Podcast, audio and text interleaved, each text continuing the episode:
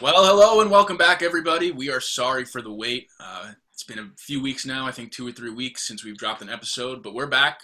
You got the same guys Richard Lyons, Matt Brodsky, Alex Masados, here with another episode of The Memo. Now, we all know that sports have not really been going on right now, not a lot of content to talk about. So, what we did is we went to you guys for the content.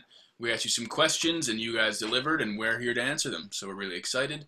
And uh, I think we're going to get into that right off the top. Um, but if you guys want to just give it a little quick, you know, how you been? What you up to? Yeah. How you holding Uh, up? Matt's also going to do a segment on the American Cornhole uh, Championships that are going on right now. So I'm pumped wa- for that. Looking forward to that. ACL. Nobody, nobody liked that joke though. When I put it in the Snapchat group, I thought it would be a big hit. Yeah, yeah. I've made it before. You have about cornhole? No, there was um mad years ago, like 2015. Uh, I had it was one of those special Snapchat stories when they had that, and it was like the ACL festival, and I posted it on Instagram. Was like, thanks Snapchat, you're mocking me. You guys like cornhole? I'm not the biggest fan.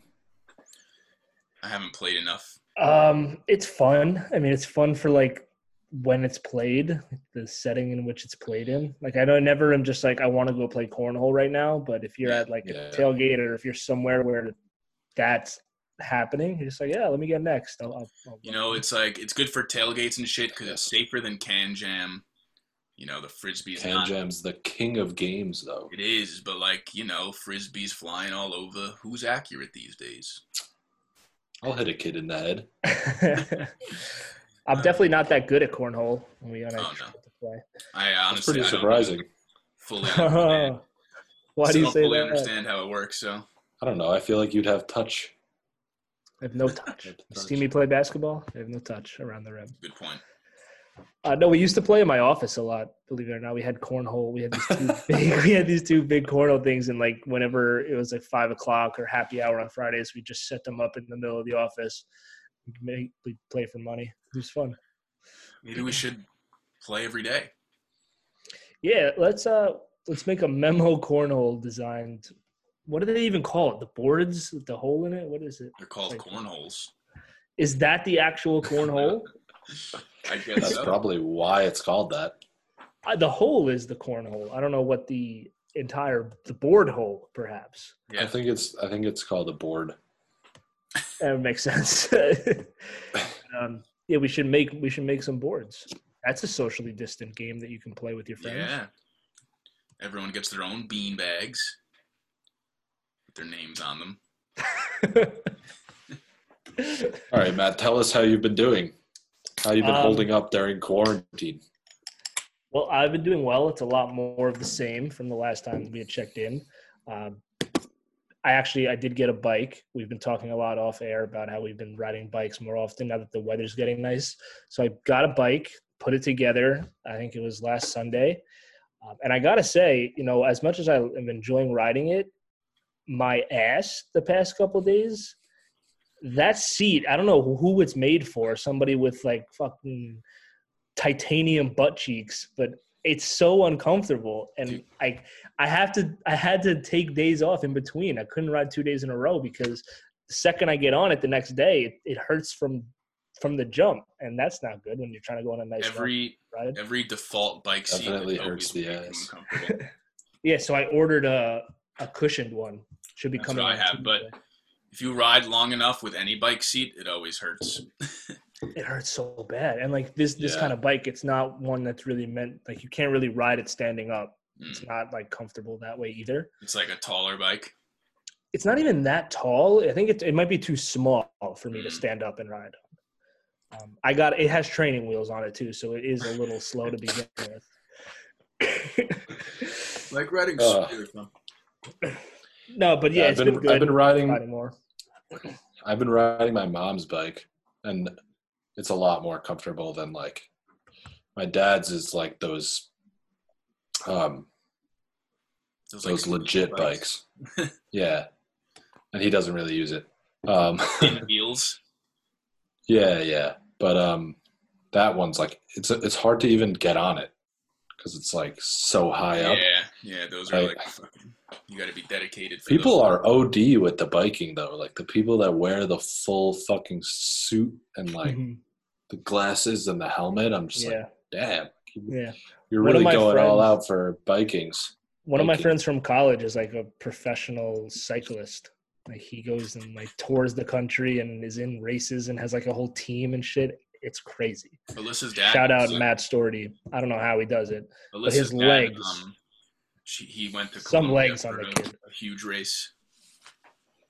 He went to Colombia for a race. Yeah, well, i he's from there, and Right. um, yeah, he went recently, like in the past year. He does it all the time, though. He does a bunch of those long ass races. That's pretty cool. Sick. I have to take a break like every other block, so maybe maybe I'll get there. It's fun though. It's good to enjoy the nice weather because it is getting really nice. The past couple today was kind of shitty, but the past couple days have been so nice, and you just want to get outside and do things. Yeah. yeah. So, um, I guess we're a bike gang now. That's a little update on our on our lives. You know, it's only been three weeks, and now look at us. We're all just Yep. ripping bikes. But um, I think Professional we should, get, bikers. we should get into these questions here because we had some really good ones that you were And reading thank you, thank you to everyone who asked us questions this week. We got a lot of engagement. It's always fun. Um, seeing what our listeners would like us to talk about. I'm still laughing at titanium butt cheeks. Oh, that was a good one. I, I wish I had some. My ass, it hurts sitting in this chair right now, honestly. It's like tucked right underneath, like deep in there. And it just, it's sore. Okay, yeah, so we're good there. We'll move on now. If you have any more questions, hit me in the DMs. I'll give you some more details. Um, but I, I broke these down. We got a lot of different topics to cover, so I figured we'd. What's going on? Gooch of steel. That's that's my new nickname.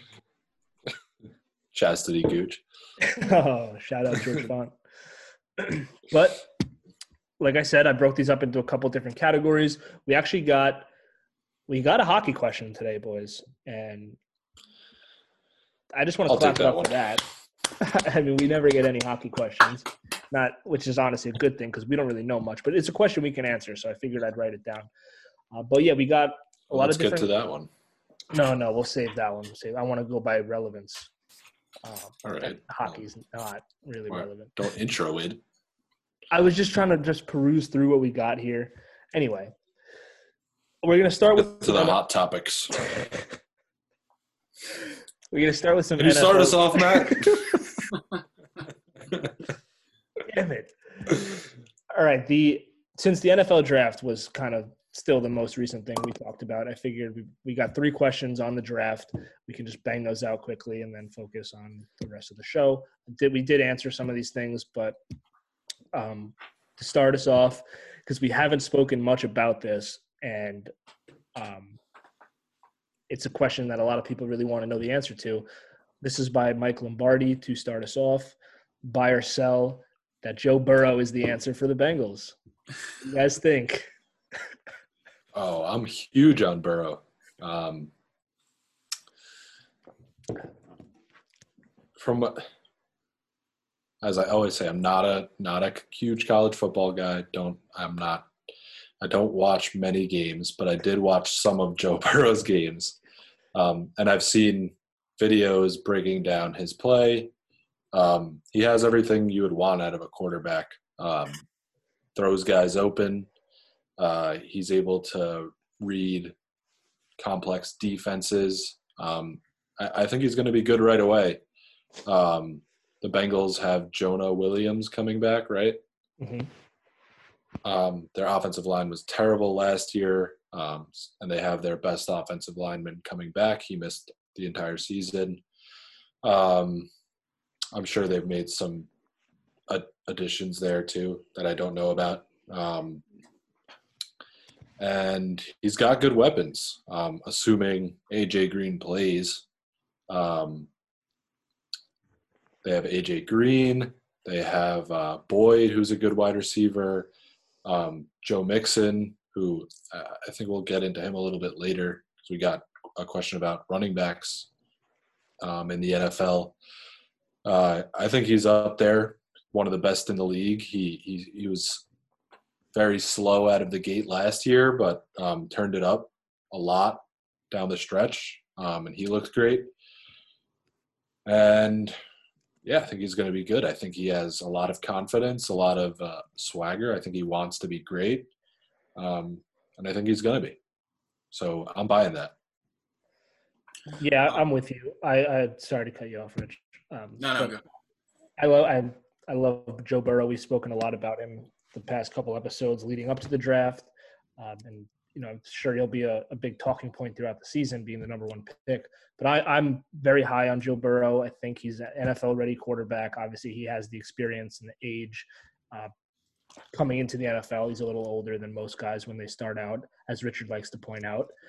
Um, but I think, and there's a, another question get to about sleeper teams that we'll get to later. I'm going to spoil it a little bit, but I think that the Bengals are going to be a team that um, over overachieves a little bit. So some of their expectations because of the terrible year they had last year, I think people are really down on them.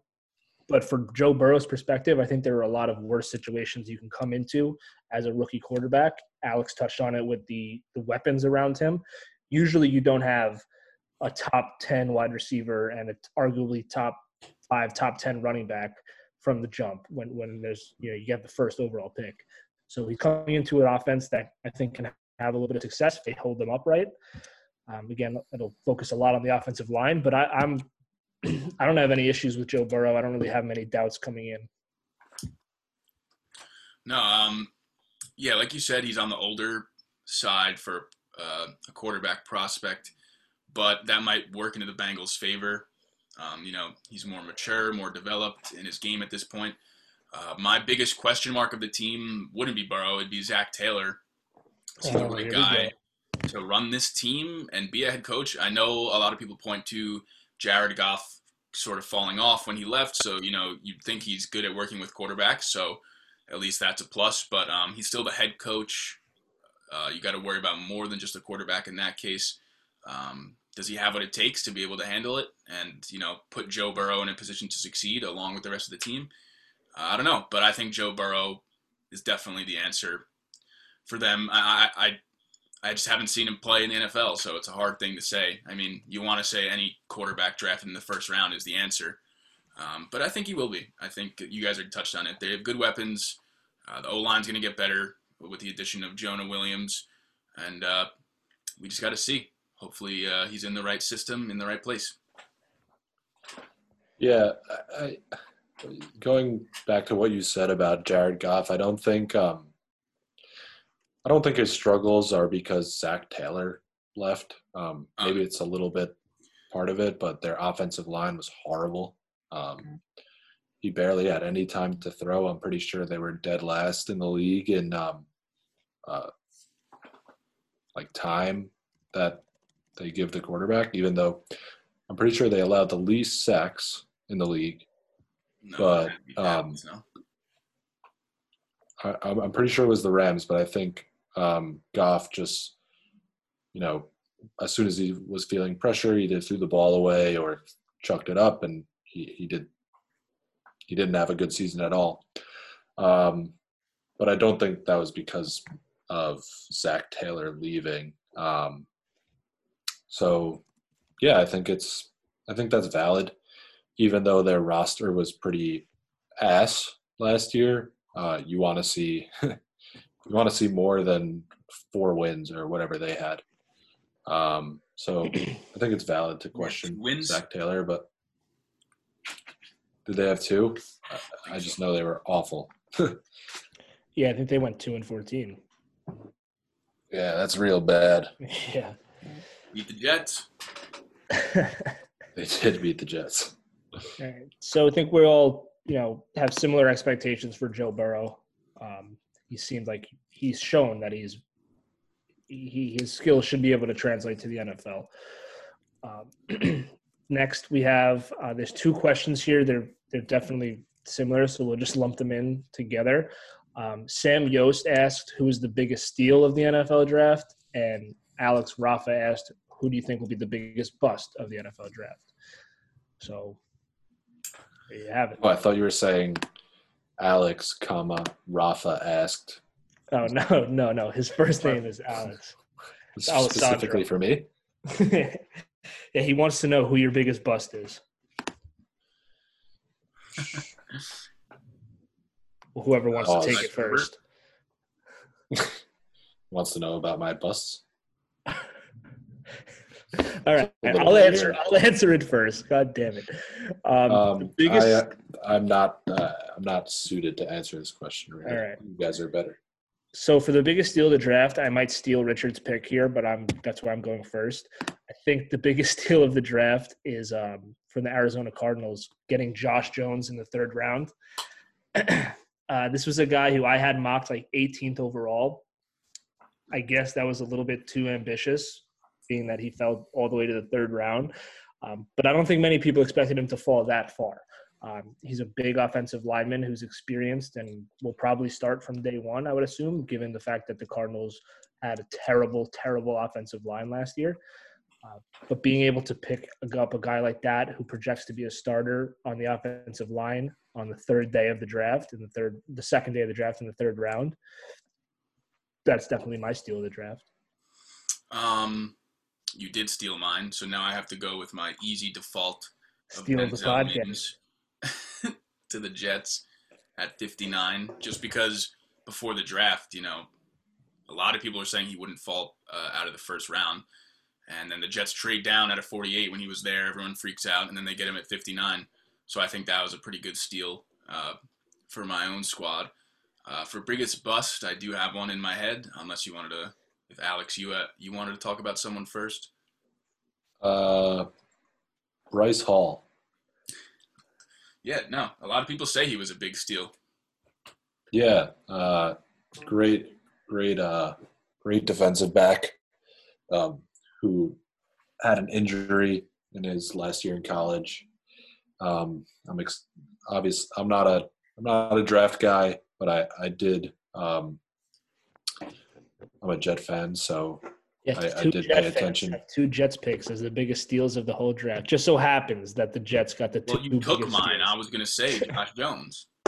I bet you every team in the NFL thinks their sixth round pick is the biggest steal of the draft. Right. The reason I say the reason people say Bryce Hall, and I think Alex is saying it, is a lot of analysts have been saying it. In, in 2018, he led the nation in, in uh, passes defended. He had a really good year. You know, he has a lot of um, like good stories about his work ethic. Like apparently his team set up like his own little studio on campus with like TVs and and all that to watch film. Um, and he broke his ankle and had surgery in 2019. So teams can't meet, get physicals. You know, we were talking about this earlier today about Cam Newton. He can't meet with a team, and you're why, why isn't Cam Newton on a team? So I'm sure uh, draft stock can fall if you're coming off surgery and teams can't, you know, check it out. A lot of people said he could have been a second round, uh, second round pick if he was healthy. So I think that's why people point to him as a steal. Where do you go to school? Ah, fuck, I forgot. Isn't it like Virginia or something? yeah, Virginia. Um, also, Ashtyn Davis. Oh, get And, the um, fuck out of. Um, but I do have a someone who I think will be a bust. Maybe not the biggest bust because you know he wasn't taken in the top ten or anything, but he was taken in the first round. I don't know. I don't like Chaisson, Caleb on Chason. Uh, I think he's in like I guess a good situation on the opposite side of Allen on the Jaguars defense, and just that defense overall might open up some opportunities. But I just never, as a prospect, saw him as like an elite pass rusher. I said this before. He kind of reminded me of Barkevious Mingo, who also went to LSU, who was just like all speed and athletics and not that much production. And like people were kind of hoping for him to hit the potential.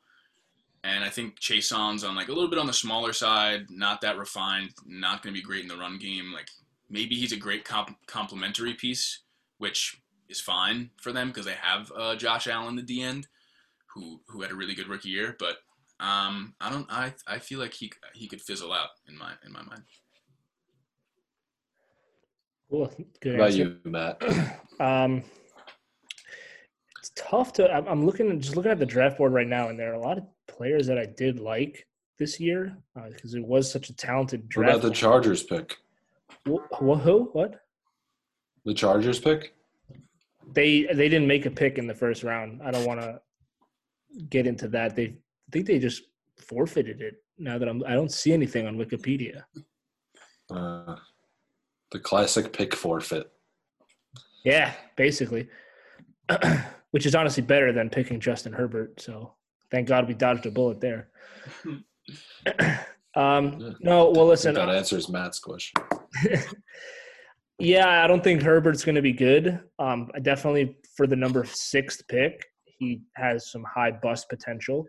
Um, so you want me to say Justin Herbert? I'll give you Justin Herbert. I don't think I, I think he's a worse version of Josh Allen, who already has enough issues to begin with. Like Josh Allen, I think, is like the best version of what Justin Herbert can become. And Josh Allen right now is far from the best version of himself or a finished product. And if that's his peak, you're not going to really be very successful. He's Herbert's inaccurate. Um, he, I think he looks to run too much because he gets scared in the pocket and he takes off because he is athletic. He can run, but like I don't, you don't want to be a run first quarterback. Um, just a guy who kind of like relies too much on his big arm, and that doesn't get you anywhere if you're not accurate. So, yeah, that that'll be my bust, Justin Herbert. Thank you for making me do that. Wow, you're gonna pick a Chargers pick as your pick? Yeah, really, really shows who's uh, realistic fans in this podcast. so there you have it for the NFL draft. Thank you to Sam, Mike, and Rafa for asking us those questions. We'll stick with the NFL now. We got a bunch of NFL questions. Um, this one, very relevant given what's been circulating in the news recently. Dak Prescott and the Dallas Cowboys still trying to put together a long term contract. Uh, Zach Walker asks, "What are your thoughts on Dak? Is he worth? Um, is his play worth the contract that he's asking for?" Uh, and let me just preface this by saying there's a lot of rumors about what his contract, what he is actually asking for. So let's keep that in mind. That you hear a lot of these, you know, he wants 40 million a year. He wants to be the highest paid quarterback in the NFL. Um, all of this stuff, and then there's other reports that come out saying no, that's not true. He doesn't want a long-term deal. He wants to get paid um, on like a three-year deal with so he can you know double up on his money later on. But it's it's kind of just like loose about what's actually being reported. Uh, but what do you guys think? Um, I figure he's going to get somewhere at least top five quarterback money when it's all said and done. And how would you feel about that? I would I would be okay. I'm you guys know I'm not a big fan of Dak. Um, like you said, all these reports coming out oh, he turned down five years, 170 mil or whatever, and then someone comes out, no, that didn't happen, this and that. Um, top five quarterback money at this point, with the way quarterback contracts go, it's just bound to happen. But in the case, if he was actually seeking to be the highest paid quarterback and those were his demands, then if I'm the Cowboys, I would not do that because he's not better than whoever the best quarterback. I think Russell Wilson's the highest paid right now, right? I believe so. He does not deserve sure. paid more than Russell Wilson. Um, I think he's a good quarterback who is being, you know, he looks better because of how great the offense around him is. Um, they have one of the best offensive lines. They have one of the best running backs in the league. They had a top 10 receiver and added a, a top three receiver prospect. Um, and they already had Gallup as well, uh, who was, you know, a, a great number two to Cooper. So that's a completely stacked offense. Um, I I just don't think he's he's worthy of being the highest paid quarterback in the league. Um, so I it is a stacked offense, and I think that's the reason why you have to pay Dak because he's the quarterback of that offense. He's familiar with the system. He makes everything run in that offense, whether he's great or not. If you what do you do? What's your alternative? Don't pay well, him then i guess there is no alternative. have that offense for what? No, yeah. andy dalton? I mean i guess um, if you have andy dalton as a backup i guess he could play yeah i with with how much the the quarterback position just adds value every single year. And it seems like every quarterback who signs a new deal um, becomes the highest paid quarterback in the league. I think Dak is is a, I think he's a franchise quarterback, um, and I think the Cowboys should sign him. Um, I agree with Richard that he's he shouldn't be getting paid the most in the league. Um, he's not because he's not the best quarterback in the league. He's far from it. Um, but the Cowboys do kind of have no choice. Um, they have to. They have to. They have to sign him. He's their quarterback, or they're going to suck. Um, and they have a great team around him. Um, so they have to go all in now. Um, maybe in a few years, this might bite them in the ass. They might have a lot of money tied up in Dak and not enough to go around to fill out the team. But um, if teams have the opportunity to, you know, make the playoffs, possibly win a Super Bowl, then you have to go all out for it now. And then if it doesn't work out, then just deal with the repercussions later. Yeah. Um, and I, I, I, think that's what's going to happen. Um, I think they're going to go all in for these next few years. They're going to put a lot of money in into Dak Prescott, and eventually they're going to have to let some key players go. Um, it's so, it's the whole like th- these quarterbacks are never going to be paid ranked by their skill level. Like it's just not, like in a perfect world, you'd have Mahomes making the most, like your top five quarterbacks: Rodgers, Mahomes, Lamar, Russell, whatever. But just looking at these lists of quarterback salaries coming into the season, the top five you have Russell Wilson, Jared Goff, Jimmy Garoppolo, Philip Rivers, and Tom Brady. By no means are those the five best quarterbacks in the NFL right now. Um, and it's it's just all about timing of when your contract is up and how the market is. Ryan Tannehill is making more money than Carson Wentz, and Jacoby Brissett makes more money than Matt Stafford. Like, it's all over the place based on who was a free agent when and when they were locked into their deals.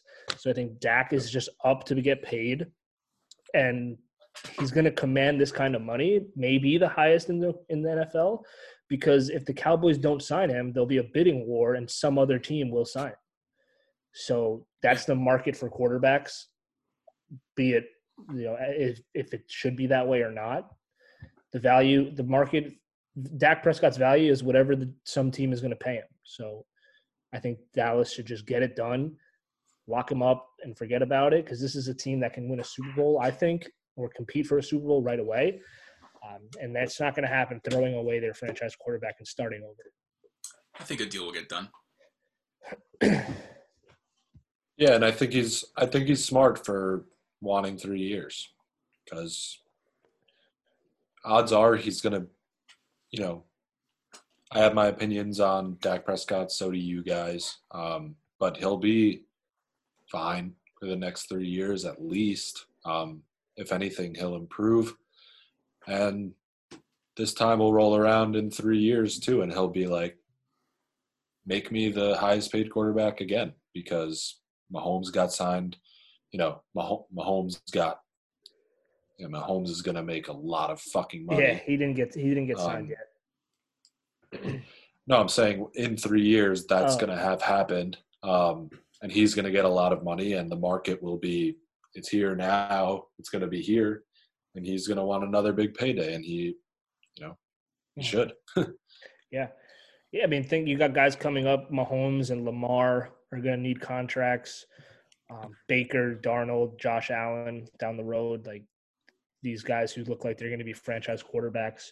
I'm sure they're just going to keep topping each other, and, and that's just how the cycle goes. Yep. The salary cap goes up every year anyway, so it's the percentage that, of the cap that, is. Um, that year, whenever the the like Baker, Darnold, Allen draft, when that when they roll, there's going to be like.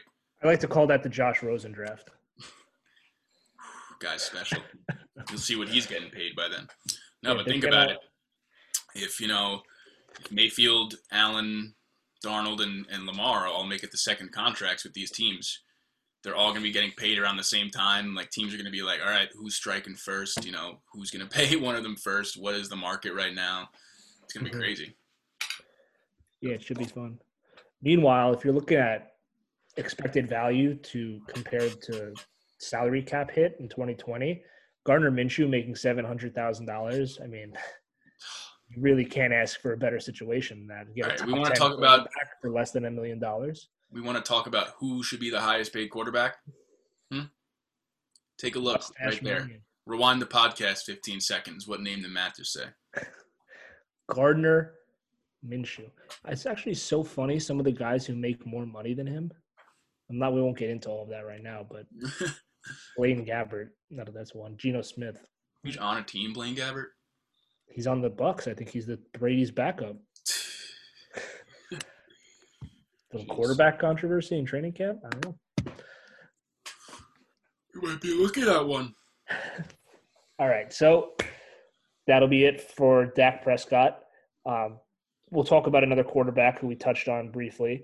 Um, Sam Yost wants to know our thoughts on Baker Mayfield in year three. Says everyone seems to have written him off after a rough season, like Richard has. No. I don't. I don't know if everyone's written him off. I have not written him off. I always say I think he's going to be good. Um, I think he's going to have a huge bounce back. I think last year was not an example of how good he can be. Uh, they had a terrible O line, um, a head coach who was way in over his head, who is now the tight ends coach for the Giants. He went from head co- running backs coach to head coach to tight end coach. So they hired a guy. Um, I have no idea how to pronounce his name. Oh, they hired Stefanski, right? Is that how you Yeah. say it? Yeah. I'm thinking of another guy that I don't know how to pronounce his name. Um, I think he seems more qualified for the job and to at least run the offense. Um, they really improved their O line, getting Jedrick Wills in the draft and then signing Jack Conklin. Um, still have Odell, Jarvis, Njoku, Kareem Hunt, Nick Chubb, all these guys. Uh, I Austin fully expect Hooper. Baker to bounce back, and people who are writing him off just don't like him because he's a, a big mouth. They probably- signed Austin Hooper Yeah. too. yeah, they signed Austin Hooper because Njoku's I- not reliable. Yeah. But I com- I completely agree. Um, going into last season, I I was I fully expected the Browns to win the division. Um, they were very disappointing, um, to say the least. But you know, they kind of put it together toward the end and and went on a little run there and finished just outside of the playoffs. Um, Baker will benefit a lot from a from an improved O line. Um, you you just can't play good quarterback if you don't have any time to throw the ball, and you're getting drilled play after play. Um, they have the weapons. I think I think that offense will be good. Uh, Stefan, Stefanski, he was the offensive coordinator of the Vikings. Yeah. Right. Um, he did a really good job with them. Their their offense was very good this past season. Um, yeah, uh, I, I do not write Baker Mayfield off at all. Um, I'm expecting a bounce back. I don't like Baker Mayfield at all. Uh, I, I think he's a shithead. Um, and hopefully this this past season taught him a little bit about you know maybe just keeping quiet when you're struggling. Um, don't be such a dick, and maybe everyone won't hate you and want you to fail. But I think he's good. I think uh, he's good. I think he's a good player. Yeah, I think you guys pretty much covered it. I uh I'm hoping he bounces back. I still have my skepticisms, just being that every time we seem to get excited about the Cleveland Browns, they fuck something up. yeah, Yeah, that's true. So but they have great players. And well, I'm not going to call Baker great yet, but they have potentially great players at all the important positions. Um, they have, you know, a really good right tackle that we know. They just drafted a left tackle who could be their franchise left tackle. They have Baker at quarterback. They have Myles Garrett as an edge rusher. They have Denzel Ward at corner. They have a, uh, you know, at the most important positions in the game, they have really promising players. So I know that was a Baker Mayfield question, but the Browns in general, you know, they have all the talent that a team would want. So I think it's really on Stefanski to, you know, keep everyone in line, make sure they're disciplined, and put Baker in a position to succeed. for sure. Um, next, we have All right, we'll keep. We got a, a, lot of questions about quarterback specifically, so we'll touch on those, and then we'll get to the rest of them. Um, Mike Lombardi again, big fan of the show, wants to know how successful or unsuccessful will Philip Rivers be in Indianapolis? Um, I'm excited to see what he does behind a good O line. Um, the Colts have had one of the best O lines in the league for a few years now. Um, and the Chargers notoriously never really addressed it um, when when Phil was with the team, or at least the last few years. Um, so yeah, I'm excited to see what he does there. That being said, he is regressing. Um, a lot of people like to say that it wasn't just it wasn't Philip Rivers' fault at all. His struggles last year, um, and he, he he threw for a lot of yards, obviously, but yard passing yards don't tell the full story. Um, but he was uh, he wasn't great in his own right. Um, I, I expect him to improve from last season, um, but I'm not expecting vintage Philip Rivers you know, I think he's a future Hall of Famer. I'm not expecting that level of production. But um, what was the question again?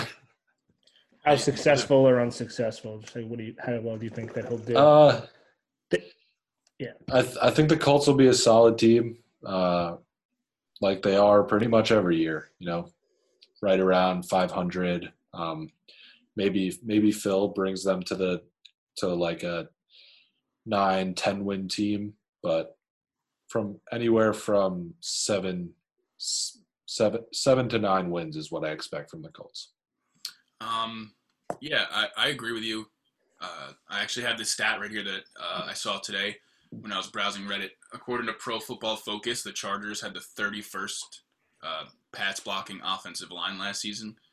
So mm-hmm. second worst in the league for Where were the Colts you know, old immobile Philip Rivers probably not the you know prime position to be in. Is that is but, that just the Charger stat, or do you have like the list? no, uh, I only have the bottom four: Rams, Seahawks, Chargers, Dolphins. Oh, I was going to say, I wonder where the Colts are on that list. Yeah, um, it just says worst pass blocking offensive lines, and then those are the bottom four: Rams twenty nine, Seahawks thirty, Chargers thirty one, Dolphins thirty two. So you wonder why Josh Rosen can't succeed. Um, yeah, um, those, those no, but games. in all in all seriousness, they have a really they have a, a really good off, really good offensive line in front of him. They drafted Michael Pittman Jr. Uh, top of the second round. They have T.Y. Hilton still, and they drafted Jonathan Taylor to be a, a nice one-two punch with Marlon Mack. So I think the weapons are there and the O line's there. I think Rivers he can still be more than a game manager and maybe he won't hit the heights that he did a few seasons ago when the Chargers were really good, but I think he'll he'll be much better than Brissett for them, and I think I think they'll probably make the playoffs. But um, yeah. Also, I, sorry, uh, I want to. We never mentioned about the Bengals and Joe Burrow. They drafted Tee Higgins as well, so that's another oh, yeah. for them. Uh, yeah, he sucks, but he's on the team. Talking about busts. um, I, I I'm very high on the Colts this year because their roster from top to bottom is is just it's solid. And like Alex said, it always is solid. Um, but last year they were held back significantly, I think, by Jacoby Brissett's inconsistencies. They had some good wins and they had some really bad losses. Uh, Philip Rivers is the kind of guy where you know exactly what you're going to get every week. He'll have his great. He, see, it's weird. Like you know what you're going to get from him, but throughout the course of the game, he's kind of inconsistent. He'll look amazing at times, and then he'll throw a boneheaded interception. So, but for the most part, over the course of a season, you know what you're going to get out of Philip Rivers. So, I think that that's going to benefit them a lot, and it's going to benefit Rivers ex- exponentially to have that offensive line in front of him. Um, so, I definitely I think that they're going to win the AFC South because I think the Texans took a step back and I mean, the Titans, we do this every year with them. Like, I'm not going to pretend just because they went to the AFC championship game that they're now going to stay at the top of the conference. Like they're just as much as a question mark as they are every year. Uh, and I think on paper the Colts have a better roster. So I expect them to win the AFC South. I think that they'll be contenders in a weak AFC that's really just the Chiefs and the Ravens. I wouldn't be surprised if the Colts were the third best team in that conference. If the Colts were oh in the Third best team in the conference, not conference. division, Sorry. Third third best team in the AFC behind the Chiefs and Ravens. And Yeah, uh, I, I wouldn't necessarily be surprised either. I just I have my reservations with them, as I do with all AFC South teams. Also true. That's a good point. Um, I think of all Um, AFC you're- South teams. Sorry, sorry, go ahead. I just it's been so long since we've seen a team really dominate from that division. So I think Yeah. from from that division, I liked him the best just because I think Frank Reich has shown to be the most stable head coach. You know, when he got hired by the the Colts, they were coming off you know Josh McDaniels sort of just spurning them and leaving, so he just got thrown into a situation with with I'm pretty sure assistants that weren't his hand-picked assistants because the Colts had hired them already, so they weren't going to just fire them. And he made the best of it when they still had Andrew Luck, and they were one of the you know people thought they could be a contender that year, and then I think they got ragged by the Pats or the Chiefs or something. But um, then you have Brissett, and they don't do as well. But you know, compared to Bill O'Brien and Doug Marrone and uh, Mike Vrabel, who I, who had a really good year last year, I like their coaching staff and I like their roster overall. I think they're more well run than those other teams at this point. Um, they're a lot of people like their GM is one of the best in the league. He's really good at building that roster. So definitely think Philip Rivers was a good good choice for them. And I think he'll be good. yeah, it's gonna be it's gonna be very interesting to see him and all the other quarterbacks that switch teams hmm in new Yeah. uniforms. So next we have also Mike Lombardi. He gave us three questions today, and uh, that's always appreciated. Team that will shock people the most next year in the NFL. Who wants to start this one? That's a good one. That is a good one. I need to think for a sec. I'll start then uh, because. I know Mike teed this one up for me because he's a Broncos fan, and him and I have spoken a lot about Denver's offseason, and I'm a big fan of what they've done. So my team is the Denver Broncos. Um, you look at what they were able to do in the draft, bringing in Jerry Jeudy and KJ Hamler with their first two picks, two wide receivers. Uh, then later on in the draft, they picked up a tight end uh, from Missouri, Al O. We call him O because his last name is ridiculous, and I will never even try to say it. but he's another big-bodied, fast receiving kind of tight end to go with Noah Fant, who they had. They signed Melvin Gordon. Um, Richard, did they make they they signed somebody uh, from the offense for offensive line help, right? The Broncos. The Broncos. Uh, they did guy? sign someone. I'll look it up while you're talking. They know they did some work to the offensive line because it did need help. and then they have a defense, which is always Denver Broncos defense. Um, they have Von Miller, uh, and they have a strong secondary, even with losing Chris Harris Jr. Uh, they signed Graham Glasgow. Classical. Uh, Okay, he's a guard. center guard. Yeah. Okay. So yeah, they basically improved every area of weakness that they had, which is tough for a team to do in a single offseason, especially a team like Denver who went six and ten, I think, last year. So there were holes there to be filled.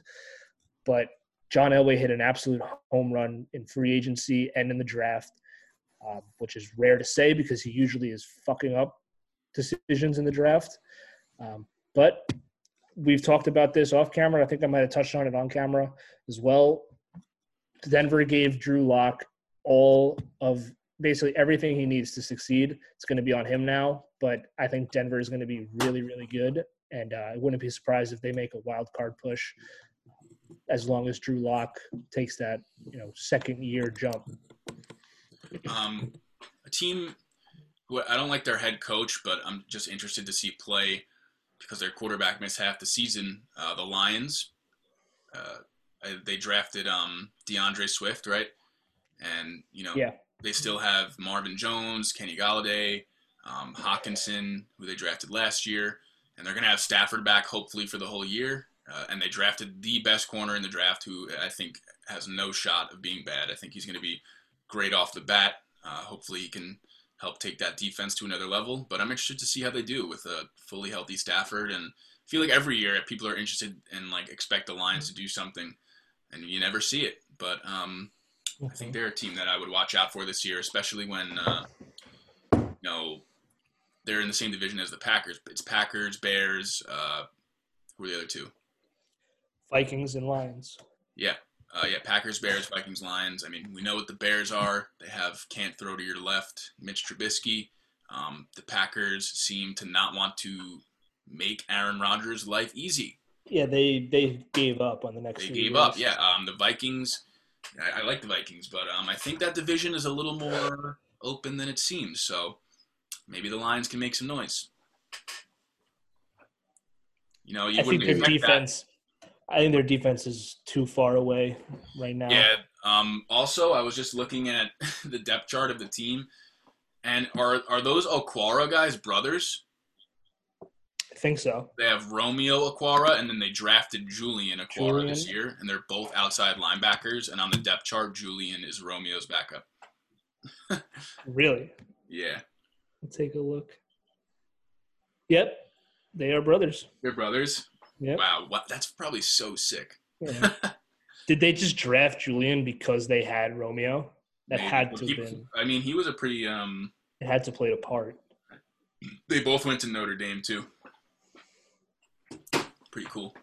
But um, yeah, I just I've always been a big fan of Stafford, so him being healthy the whole year, uh, maybe the the Lions can be like, you know, you just if you look at their team last year, you're just like, yeah, they sucked, but you know, Matt Stafford misses eight games, probably not going to be good. so. Yeah.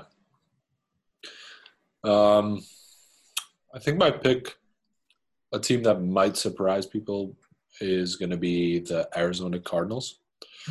Um, they addressed the offensive line, which is great for um, for Kyler. He can have some time to throw, um, and he didn't he didn't have a bad season. Um, obviously, was inconsistent as all rookies are, but he showed flashes of his great potential. Um, and uh, sticking with offense, they added DeAndre Hopkins, um, one of the arguably the best wide receiver in the league, definitely top five. Um, so that'll help. That'll help um, Kyler out a bunch, um, given that he has some time to throw now. And on the defensive side of the ball, they they um, snagged Isaiah Simmons, right? Uh, Mm. he uh, he slipped a little bit, um, and they they snagged him at their pick. So um, some improvement there too. Uh, I think I think they I think they'll improve a lot.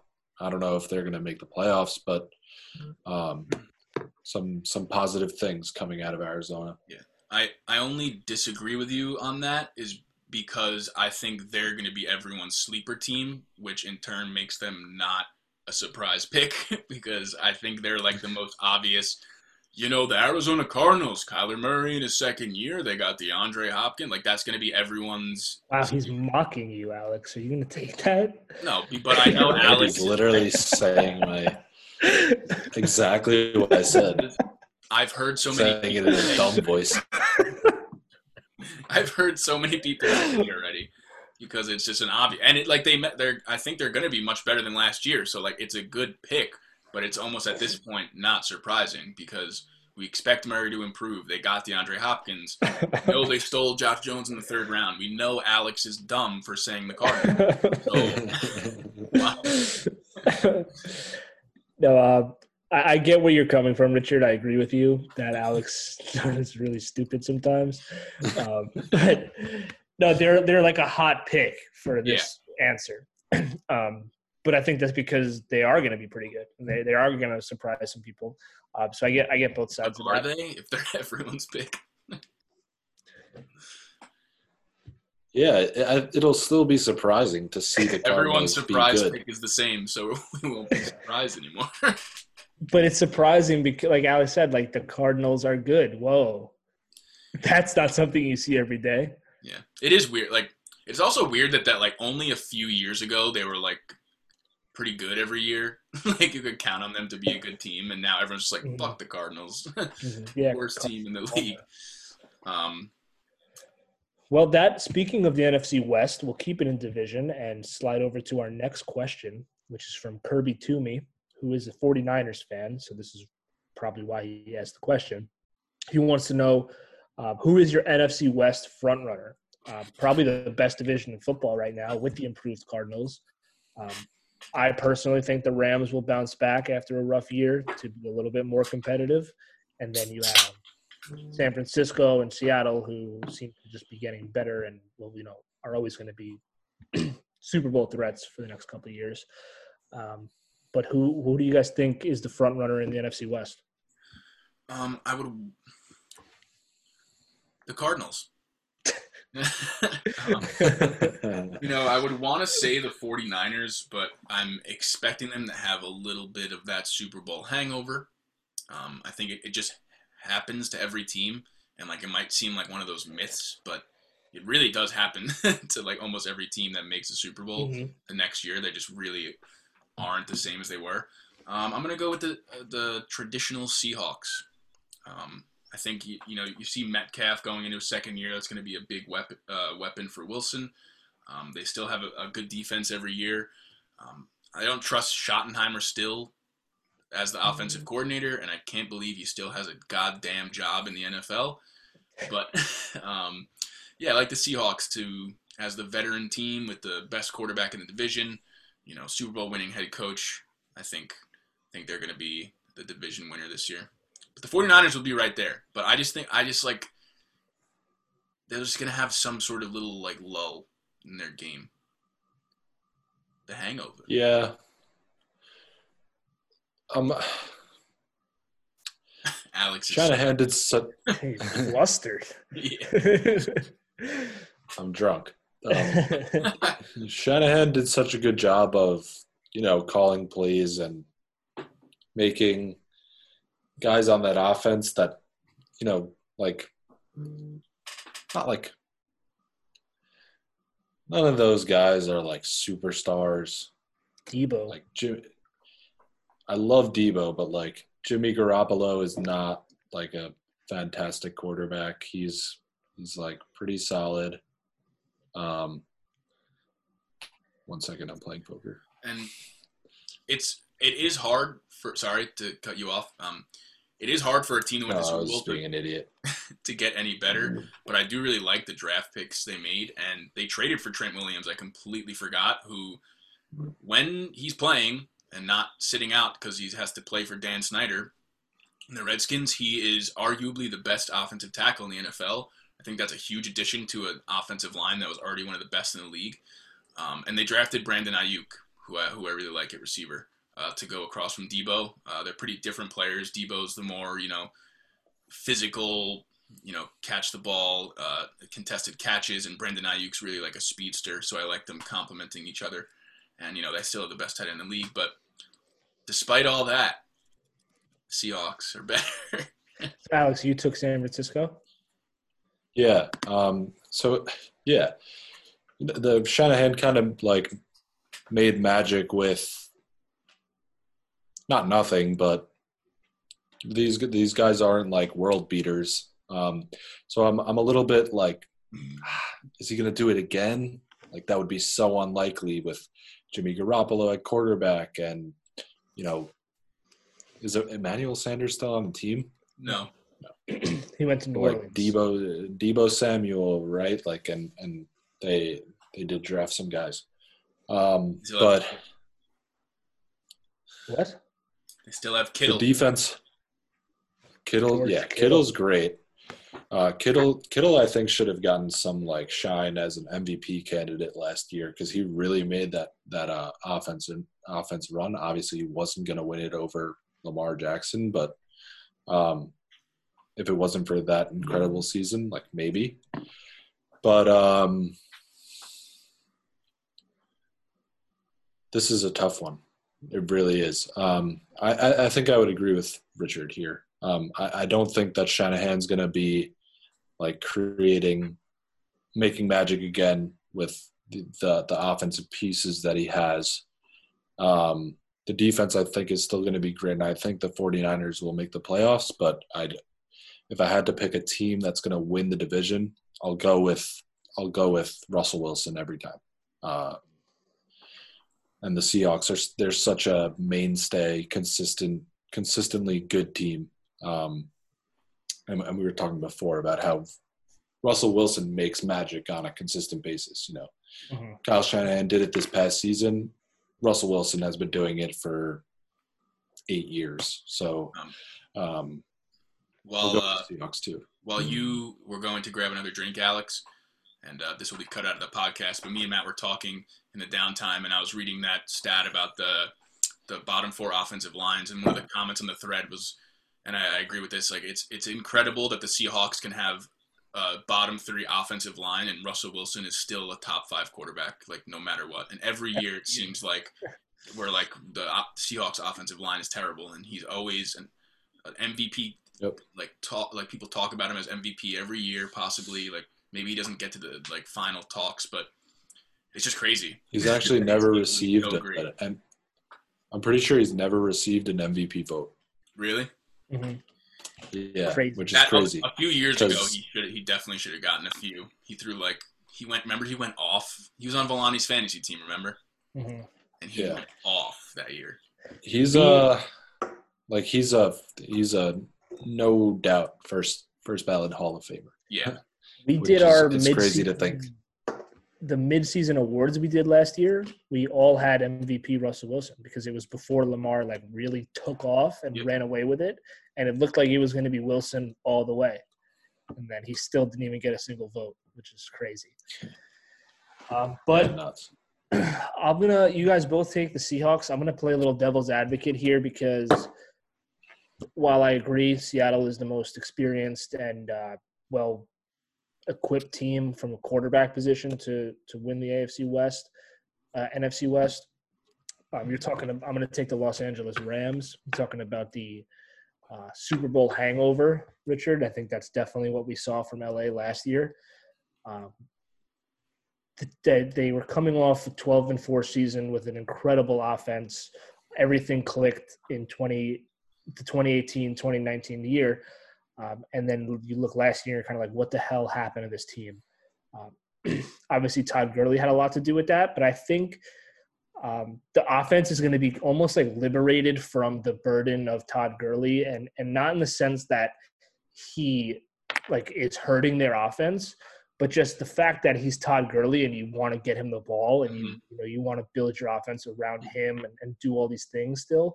So just being able for McVay to have kind of more freedom uh, without having that like hanging over your head. Like it's like Todd Gurley's there, him the ball. Is he hurt? What's going on? Like it was a big storyline throughout the whole season.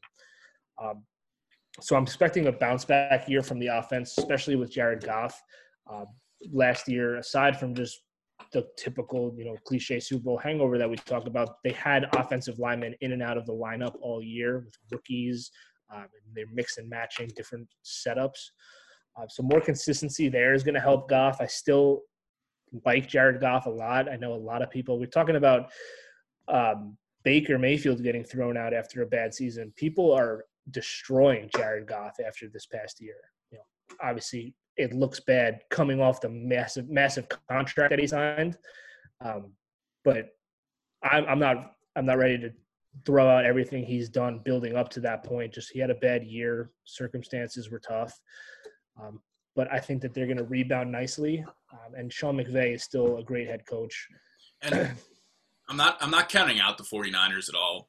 Um, I really just didn't want to pick them because they won it last year and because your friend's a 49ers fan. So sorry. I wanted to go against it. Yeah, fuck you. But um, I really they really are probably the most talented team in the division, especially after the draft. And you know, they're getting I don't know if you guys know this name, Jalen Hurd. Um, he didn't he was a receiver they drafted uh, out of Baylor who did not play at all last year, and like they're expecting a lot of big things out of him, and like he was really a pretty good prospect coming out. Um, and that so with him, Samuel, and then you add Aiyuk, you know the weapons I think really got a lot better. And a lot of people don't like Garoppolo, and this is sort of a little tangent of my own here, but it was his first season starting full season and he went to the Super Bowl, and I think live reps are the best reps. Um, I think he still has a little room to improve. I don't think he's the he's obviously not top five quarterback, maybe not even top ten, but I think he could. I don't think he's like I feel like people think he's bad after the Super Bowl performance almost, but I think he's still much better than a lot of teams uh, have in this league. And I think there's still some room for improvement because he really has not started that many games in the grand scheme. Like what is he's 28, but he started like started three games for the Pats and then five games for the 49ers one year and then two for them and tore his ACL and then he finally plays a whole year. So, you know, he really hasn't had that many reps. I think there's still a lot a little bit of improvement there for him. So maybe they will still be the best there. Maybe I love them. it's definitely like the Um, most. It's going to be the most competitive division in football for Yeah. sure. Seems like that every year. Yeah. Well, it used to suck for a while yeah. when you had Well, this. It sucked. And then there was like the era with the Seahawks and the 49ers, and then the Cardinals had Palmer, and they were really good, and it was really competitive, and then it kind of fell off again. And mm-hmm. now I think it's just the Seahawks for a little bit. Yeah, now the Rams are good, and now I think I think it's going to be competitive for a while now, or at least I mean, years. The quarterbacks in the division: Kyler Murray, Jared Goff, Russell Wilson, and Jimmy G. a lot of young, good players there that'll be around. Yeah, Fun, fun, fun division to watch. And although it feels like every time there's a matchup with like Rams Niners or Seahawks Niners, like it's always like a Sunday night game. It's always Yeah. a big field game. Good rivalries there. but uh, fun squad. Jared Yeah. Goff is about to dad dick the whole division, so that'll be fun to watch. After they stole the Chargers colors, That's right. Listen, I don't blame them. We got the drip. It's fine. that's uh, One of the best. ridiculous. It's like making it that light shade of blue and like the yellow on the shoulders. it's literally the same thing. They, they, they're trying to copy greatness. You can't hate it. It's like when uh, everybody's now trying to get the next Taysom Hill because it's working for New Orleans. It's it's you know it's it is what it is. Next great color scheme. All right, what do we got next? Garoppolo's trash. Yeah, that What? too. That's also something that we didn't mention enough. Jimmy G sucks. That was that was a late response to my to my analysis. Your your analysis. You had a speech about him. yeah. What what people don't know, Alex is on a five minute tape delay, but we're somehow making it work. so if you- if you hear a couple delayed responses, that's why. Um, I like this. yeah, the NFC West is great. what do you think of Joe Burrow, Alex? What was the next question, Matt? This is a fun question. Um, I don't know how we want to do this. We can kind of just rattle ours off and then get into a little debate. Uh, Sam Yost wants to know the top five running backs in the NFL right now. I think no, I think Zeke's still the best. Well, I put together. Let's go. Let's each run our top five. I'll start. So I have Okay, mine written first. down. You guys want a second to put some together? Um, I agree with you, Richard. I have Zeke at number one. Uh, just really, that is so surprising. Just like for somebody who, if you need a guy to go in there for a football game and get you 100 yards rushing, like I think he's the best real running back who you can just give the ball to 30 times and he will get you production. Good in the red zone, good receiving back, like kind of doesn't really have any weaknesses. Um, so I have Zeke at number one. Then I have Saquon Barkley at two. I think he's very similar to what Zeke does. Um, obviously, he was in and out of the lineup with injuries last year, and unlike Zeke, he has a bad offensive line. Uh, but I think that they're kind of similar players in what they're able to do. Number three, I have Christian McCaffrey, uh, which might be a little surprising to some people after the year that he had. Uh, but I, I like more kind of traditional running backs, and I don't know if you can replicate the kind of touches that Zeke had, that uh, McCaffrey had on a yearly basis. Um, he was obviously amazing last year, but I don't expect him to do that year in and year out. But he's still very good, dual threat. Uh, fourth, I have Dalvin Cook. Finally, what? you have the same exact one. All right, fourth, I have. I thought you were like making fun of Dalvin Cook. No, no. Well, Fourth, you're an idiot because you hate him. Fourth, I have Dalvin Cook. Finally put together a, a complete season. Looks like he's, you know, gonna be that three down back for Minnesota. And five gets interesting. I have about four or five different players I can put at five, but I'm gonna go with let's see, who does Richard like the best? I'm gonna go with Nick Chubb. I knew you were gonna go with Nick Chubb. I think it's Nick Chubb. Uh, red zone woes aside, he was great in between the 20s this year. He was great. um, and I just think I he's kind of a do it all back. ends. So yeah, those are my top five.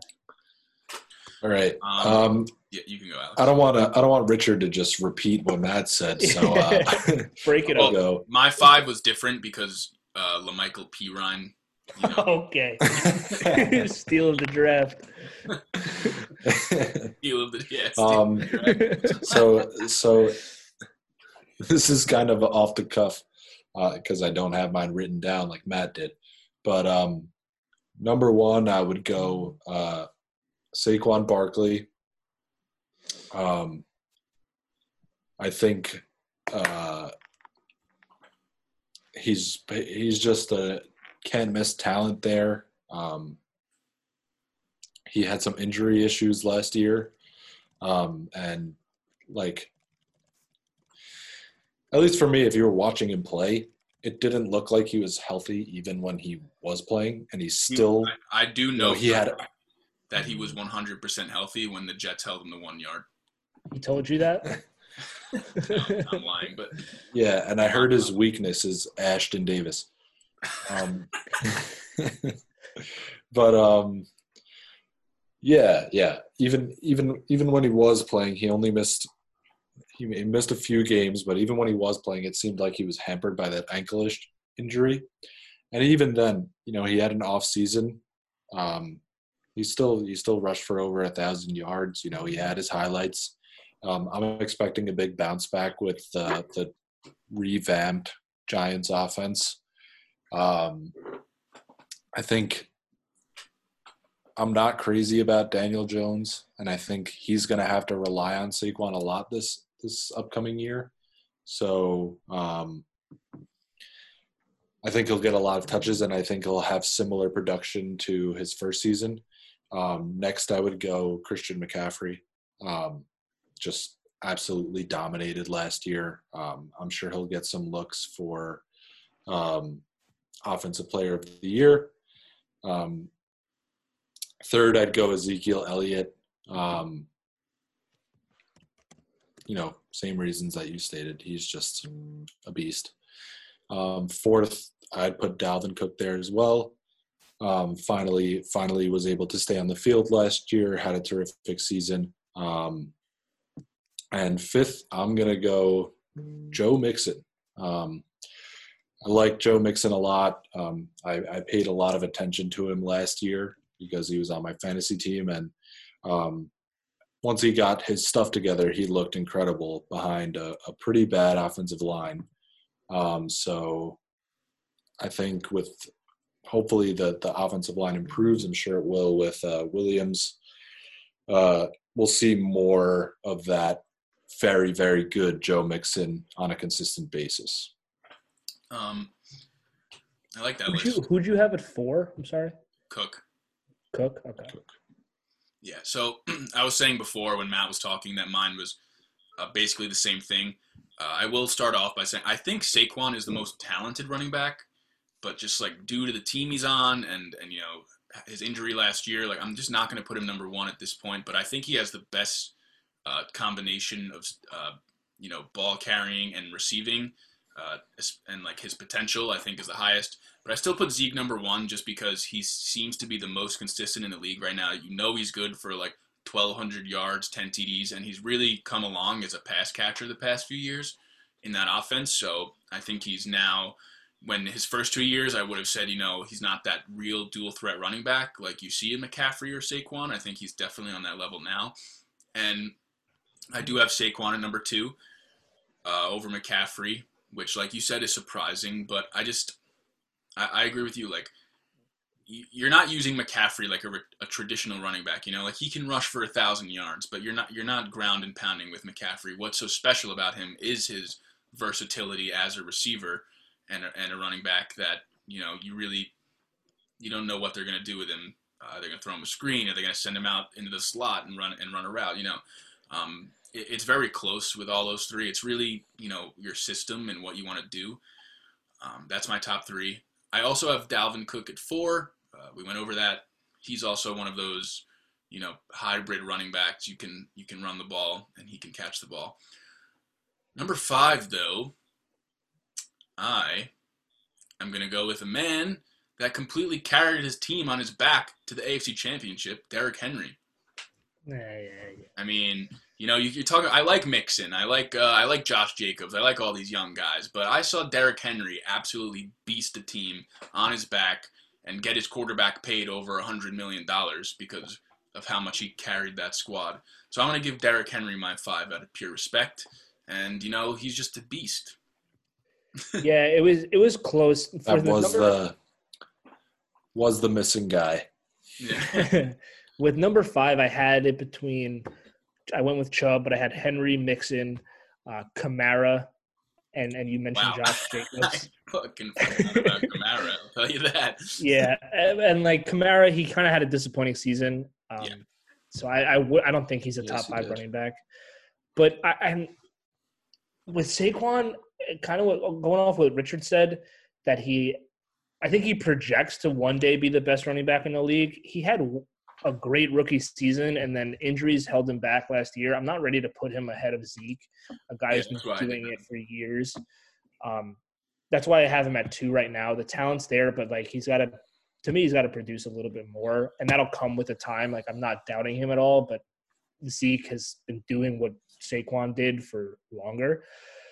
Um, and I think yeah. I mean, I think it'd be interesting to see Saquon play behind that Cowboys offensive line. No, that's that, that's true. That's definitely true. Like I said, I just you know, and and Saquon will have the numbers if he's healthy and he's playing. Um, and then also with Christian McCaffrey, he had 50 more touches than the next running back in the league, the next player in the league. 50 more touches.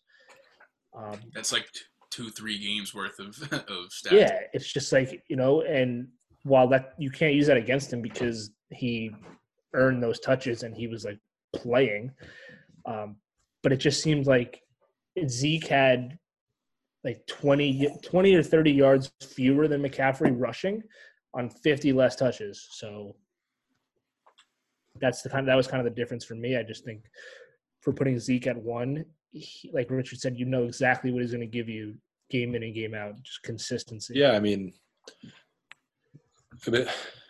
the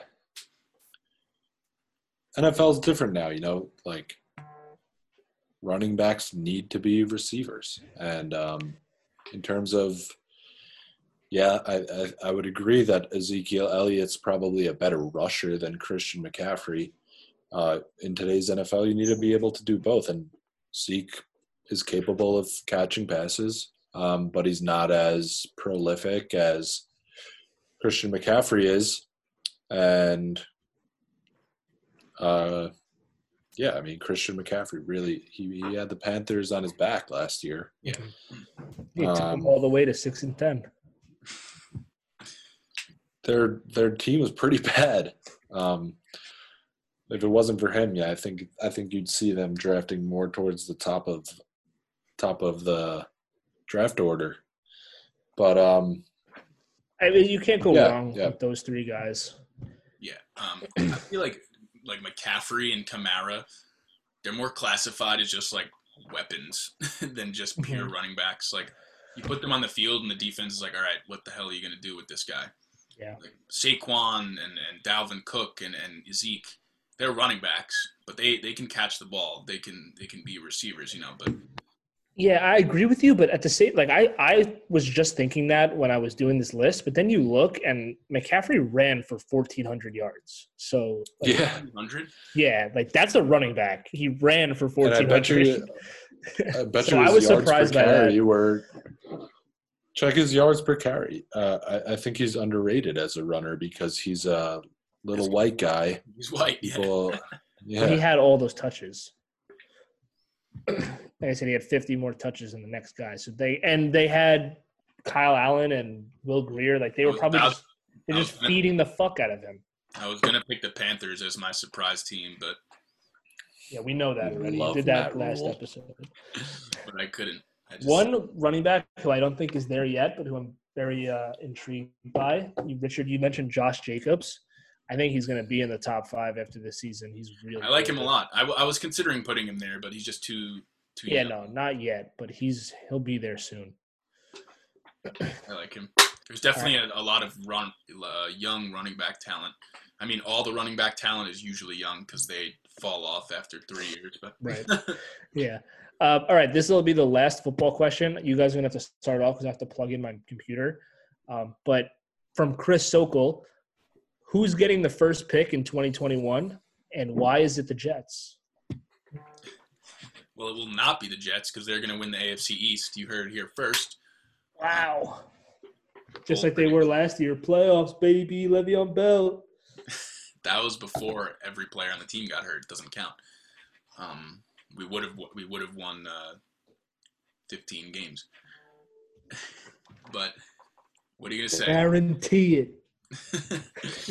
um, No, who do you think will have the first pick in the draft?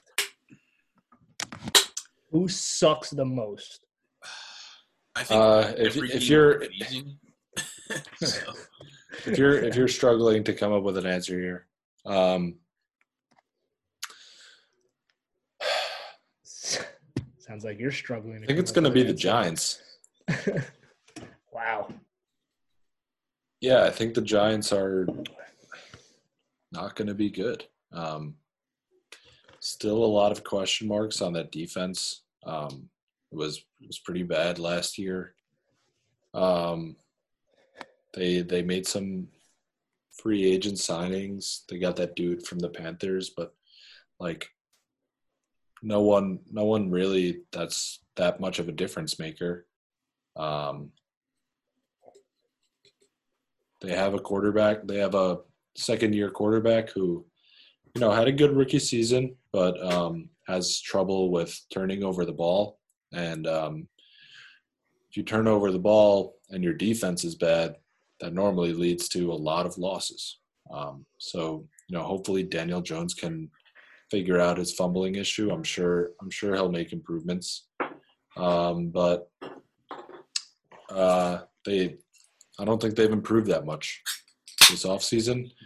Um, their coaching staff is a bunch of uh, misfits, uh, fires from other teams. And like there's a reason why they were disposed of because they're not, they haven't been super good at their job. Maybe they'll have a little bit more success as coordinators. You don't get Um, excited about the Giants bringing in Freddie Kitchens and Jason Garrett. You don't think that those are two Not quite. guys with great Um, reps? Not not quite. Uh, yeah, so my pick would be the Giants. um, my pick is the Bears. Um, I hate their coaching situation. I hate their quarterbacks, and I hate their team. And I think they're going to be awful. All right. That's my pick. I don't like Fair. Trubisky. I don't think Foles will ever do anything when he's not in Philadelphia for some reason. Oh, Foles is really bad. Whatever. Uh, they have okay receivers. They don't have great weapons overall. They have Khalil Mack on D, and, and I don't like Matt Nagy as a head coach. My other choice was going to be the Redskins because I don't really like Haskins at all. But uh, I, I'm going to go with the Bears. That's my. I'm gonna go with Trevor uh, Lawrence was on the Bears. That'd be sick. That'd be cool. yeah, I think Trevor Lawrence is going to be very happy as a rookie in the NFL um, because he's going to be living in Las Vegas, playing with the Raiders. I think the Raiders will be the worst team in the NFL this year. Derek Carr should be lucky that he still is a starting quarterback um, after last season. And I know, oh, they started off hot and then they did the this and that, whatever. They're the fucking trashiest team in the league. Um, they have, I don't like, they have no plan at all. And I know Richard loves Jon Gruden and he thinks that Khalil Mack should have been traded for a six round pick. But what I, I just don't understand where they're going. They picked Damon. Who'd they pick? Fucking David Arquette, the guy who sings Lights Damien On. Arnette or something like that. some nonsense. I had never even, and I listened. I had my own draft podcast. I listened to all other draft podcasts. I read about it nonstop. I had never heard of Damon Arnette. okay, coming into this draft, they said his name on night on the first night of the draft. Roger Goodell said his name, and I thought that somebody had changed the channel, and like I just heard a name be said. It's like who? So I don't get what Jon Gruden's doing. I, I don't think Derek Carr is good. I think Josh Jacobs is the only player on that team worth mentioning. Um, typical Jon Gruden fashion, they pick Henry Ruggs first when you have Jerry Jeudy and CeeDee Lamb on the board. So I just I, I don't I don't know what the Raiders have going into the season that to get anybody excited, but I think that Trevor Lawrence will be there next year and that'll get people pumped up. Yeah, and they also you forgot to mention they got ragged by the Jets. Yeah, that should get you the number one overall They pick in picked, they picked a lot of receivers, not even just Ruggs. They picked Lynn Bowden Jr., who was also a running back as well, right? Yeah, he's like a And and Bryan Edwards, who was like a big body receiver. So they really were just throwing shit at the wall in their receiver room, and like one of you will be Yeah. good. yeah, because I mean, when they got fucked like AB fucked them, I get it. You know, Yeah. they need they need weapons badly. They just Mm-hmm. had Tyrell Williams and fucking nothing. I like Ruggs though. I think Ruggs will be really good. No, yeah, yeah, I, I like Ruggs too, but I like Jeudy and Lamb a lot more. Yeah. I just I just don't get it. And then like the corners that were still on the board when they picked a cartoon character, I just it's mind boggling. They do it every year. They make these ridiculous decisions. Them and the Seahawks do the same shit. yes, But- And I, I said this on a po- on our last podcast we recorded. I think, like statistically, the Seahawks are one of the best drafting teams of the last ten years. But every time they draft someone, it's like, who is that? they did it this year too with Jordyn Brooks. I yeah, yeah, and I bet he's amazing. Yeah, yeah. So like Seattle does it and it works, but Yeah. Oakland does it and it's just or Vegas now does it and you're just like, you don't you don't have the track record to pull that off. Yeah. so that will tie us up with the NFL questions. Um, got a couple basketball questions. What's our runtime at? Um, let me see. Uh, probably around an hour and fifteen minutes. Okay. Um, so yeah, we just got a couple basketball questions and then some miscellaneous. Yeah, we should wrap it up like soonish. Um, yeah, I can I can trim these up a little bit. Um, if the end, uh, fuck. All right, all right. These are some fun questions. We have three questions here. They're kind of just like some wacky stuff. You know, let's get a little crazy. um, Sam Yost asks, "What are your favorite throwback NBA jerseys?" And this is weird because we were just talking about this the other day. Favorite throwback NBA jerseys? Yeah. If you were gonna buy an NBA jersey from an old time guy, what would you get? Cream City, baby. That's not Those a throwback. throwbacks. Those are very new. Um, It's pretty funny how much that comes up in our conversation. Cream City. Yeah, Yeah. it's just the most mind-boggling thing. you should just know how the Why world. the nobody knows You Milwaukee just- yeah, you has Cream City. Know how the world yourself fun- You just know how the world is people today. barely know what Milwaukee is. Yeah, you should just know how Can't the, have a fucking nickname. how the world is today, and like know that saying Cream City will not be met Yeah. with Hey, like read the room, man. Response. um, Um, yeah, so I'll I like it's tough. There are so many. So many good throwbacks. All right, obviously I'm biased here, but I always, I really love, obviously love the Minneapolis Laker jerseys, the the light blue and yellow. I always thought that was a cool color scheme.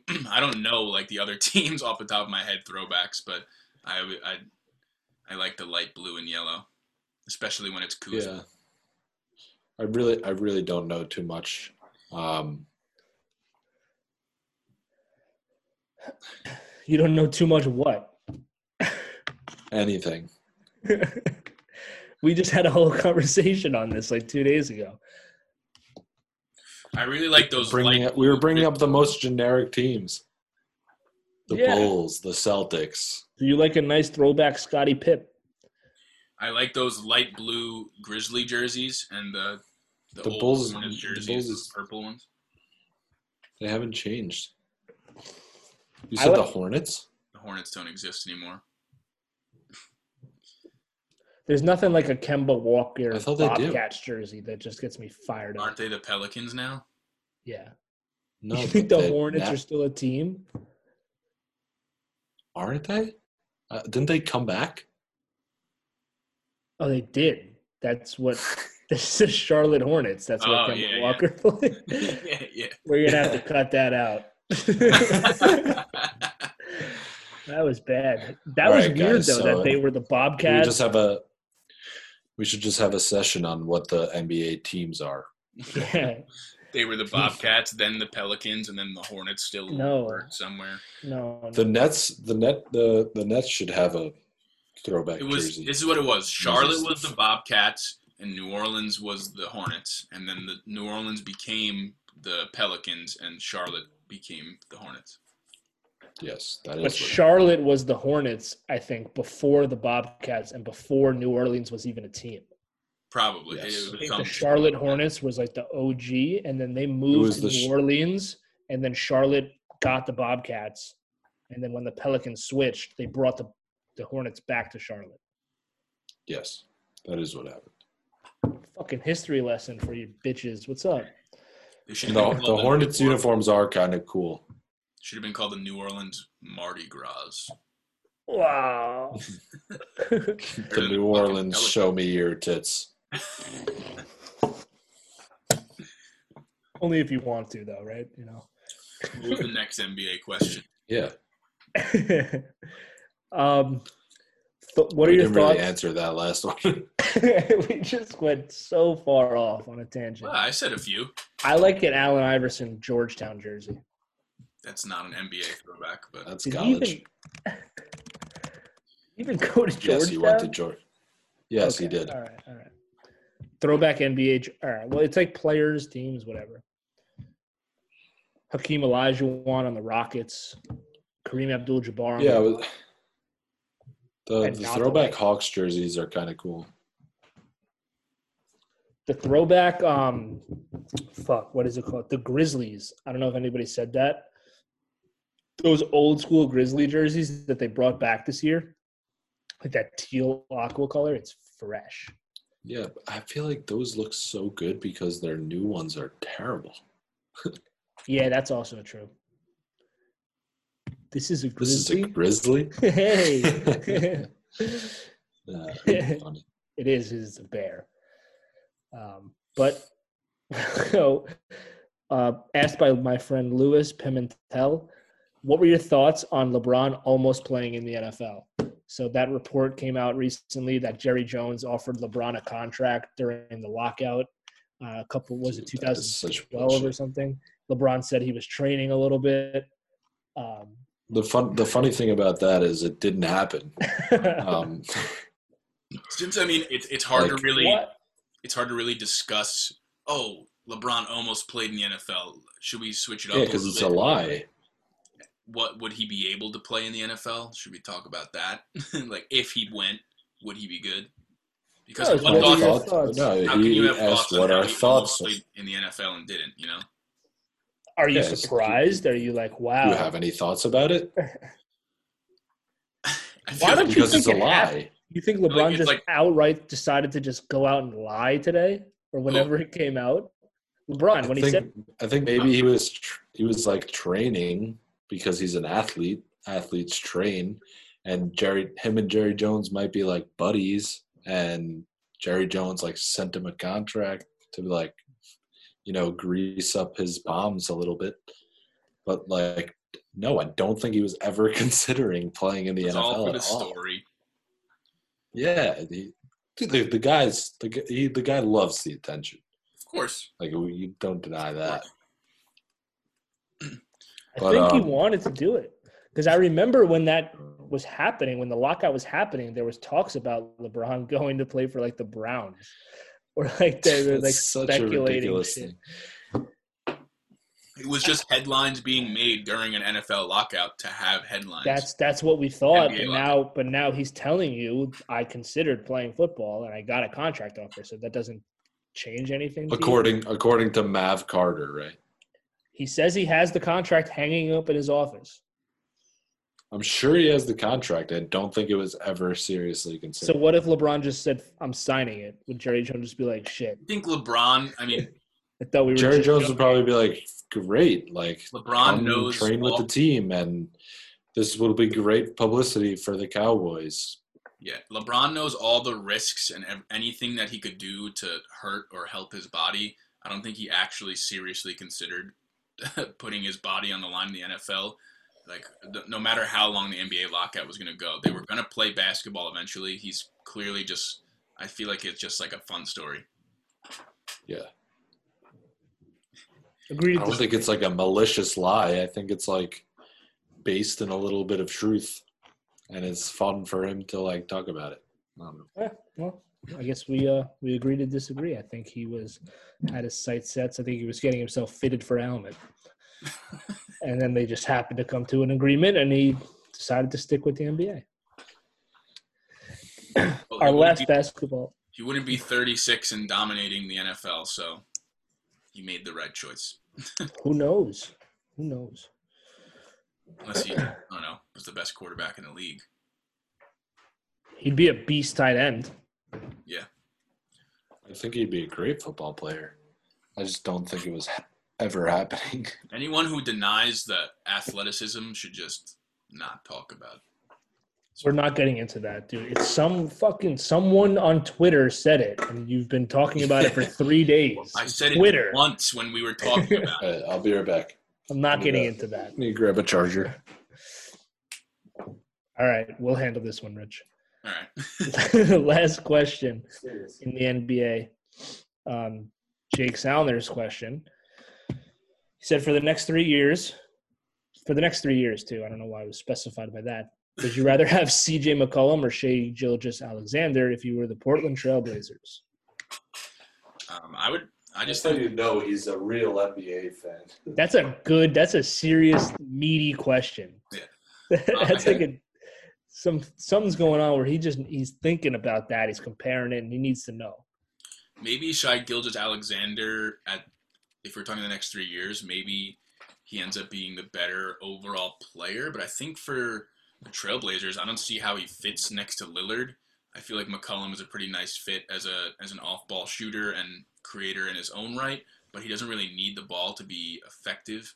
I feel like Shai Gilgeous, um, he's better when he has the ball in his hands. He likes to get the ball to his teammates. He can score. He also grabs a pretty good amount of rebounds. I think McCollum and Lillard are the better fit. Tough question: Who would I rather have the next three years? Because uh, Shai Gilgeous is ab- uh, obviously younger, Mhm. and you know, it depends what you value more. Yeah, I think in a vacuum, I like if I'm building a team, I at this point I think I would take SGA over McCollum just to start. Um, but if the question is specified to Portland, being that Lillard is like so ball dominant and rightfully so because he's amazing, um, McCollum's a better fit as a guy who just is like a spot up shooter and and can just like pull the trigger from wherever. because like SGA is going to bring the ball up. He's going to look to dish it out to teammates, and that's stuff that Lillard kind of already does. Lillard's more score first, obviously, but um, the two of them together, like you said, I don't know if they would be they'd work too well together. Excuse me. I don't know. Um, I do. I do think um, SGA is probably probably will be the better player eventually. Um, and I, yeah, I think I think McCollum's a perfect fit next to Lillard, but that that fitting of players hasn't worked out, you know, like too well for the Blazers. Obviously, they they have one playoff series, um, and Lillard has multiple iconic moments in the playoffs, uh, ending series with his game-winning shots. But the the Blazers as a team need to do something a little different if they want to uh, like you know, make the next step to maybe compete for a championship. Um, and like continuing to run out Lillard and McCollum and like hoping that that's going to work out is just, it's not going to happen. Um, so if I'm the Blazers, I, I, I look to, I look to spice things up a little bit and do something different because um, this formula just doesn't really work out for them. Mm. It, it I works out for gonna- the most part, but you know the goal is to win a championship. Yeah, I was gonna say that too. I feel like this question was brought up with the idea of like one of them's got to go. Lillard and McCollum like are not the answer together. um, I would be all for looking to trade McCollum if I was Portland, but I wouldn't be looking for a package with with Shai Gilgeous Alexander. Um, it would kind of just be like like the same thing in that offense almost like a Yeah. lesser ver- like, it, it, it's not like a natural fit so i'm all for trading mccollum because i don't think portland will ever win a title with this team but i would look for a more like like a solid big man to go with lillard like a truly elite center or even somebody who's like a forward of some sort McCollum for Embiid. yeah yeah i'm sure i'm sure philly would love to do that but some i mean something more so like that than, and i don't think the thunder are going to be interested in trading Gilgeous anytime soon No, no, he's good for them. They, Yeah. They're a good team. Solid team. Not not great, but solid. No one expected them to be what they are right now. no definitely not okay so our next question is brought to you by chris reinfried um, he wants to know what our thoughts are on the nhl's plan to bring hockey back um, did you guys see this? Because it actually came up today or yesterday, I think it was, that the NHL actually has an agreed upon plan to restart in terms of like what they're doing with the regular season and the playoffs. Did you see that at all? I haven't seen it. Yeah, the the 24 team playoff thing. Yeah, so they're bringing, they're doing a playoff bracket with 24 teams. Uh, the first round is a best of five series, and the top eight teams in the league have a first round bye. So after that round of after that best of five series, you'll have 16 teams left, and then it's regular playoffs. But there's basically have- like a Are the hockey playoffs usually 16 teams? yeah, it's usually six teams. So what they're doing is basically bringing the next eight teams that were close and having a play-in round to get to that original 16. Okay. Um, they're the first team that the first league that actually has a solidified plan in place to get something going, which is good news for sports fans in general. but I'm a little concerned that I don't think it's very fair to have the teams who so the so the top 8 get the bye, right? And then the next 8 are teams that would have made the playoffs in a normal year. But those eight teams are being forced to play eight teams who wouldn't have made the playoffs just to earn their spot in the original 16 does that make sense? Yeah.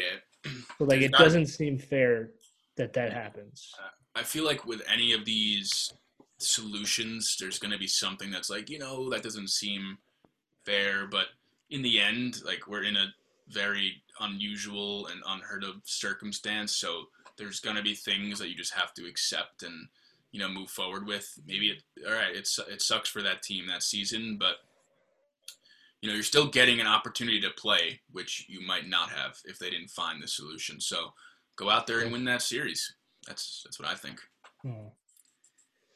yeah and it's good news like as a rangers fan they're now in the playoffs they wouldn't have been normally but they got in because of this so it's dope So this is set. That's what they're doing. yeah it was it was agreed they don't have like a date time frame but they Uh-huh. have the plan for the When they can do it, this is what they're doing. yeah yeah And is it going to be like in one area and all that? that's what they're working out the, the finer details with that but i think so yeah it'll probably be in like a secured location. But it just and you're right that like ultimately it's either this or like what else. There's no 100% fair way to do it. But i'm just thinking from a team who's like that team who was ninth who just missed out on getting the bye.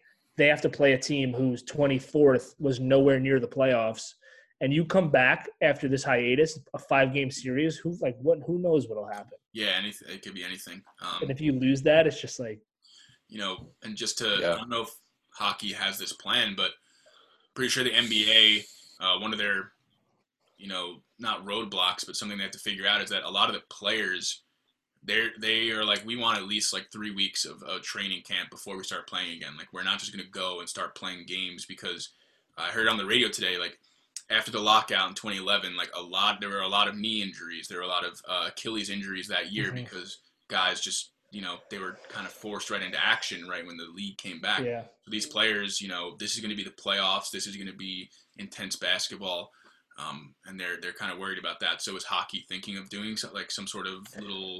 Yeah, they'd have to have. There's be a couple weeks of training camp to get Mhm. your get the skates up and everything. What's also I think is interesting is if you're one of those eight teams, do you even want a bye? Like, do you want to play a team in the second round who has just played five games in a row and like they're ready, they're going? You haven't played in three months. That's a good point. I Is that an even think of advantage? that. I didn't even think of that when you said it. Like, that's not an advantage. I feel like. Yeah, it's, it's like uh, you want at this point you want to be playing and get your Yeah. you know, your feet back under you and your your hand eye back in in sync and Yeah, it's definitely tough, but um, that's what the training camp's for, I guess. You know, get get a little back in the the- groove. Another thing I heard there, uh, I know I'm keep bringing up the NBA, but I'm just wondering if if sports leagues are sort of following a similar path. Maybe some like exhibition games that don't count, just or like scrimmages, just to play against other people and not just go right into this after taking such a long break.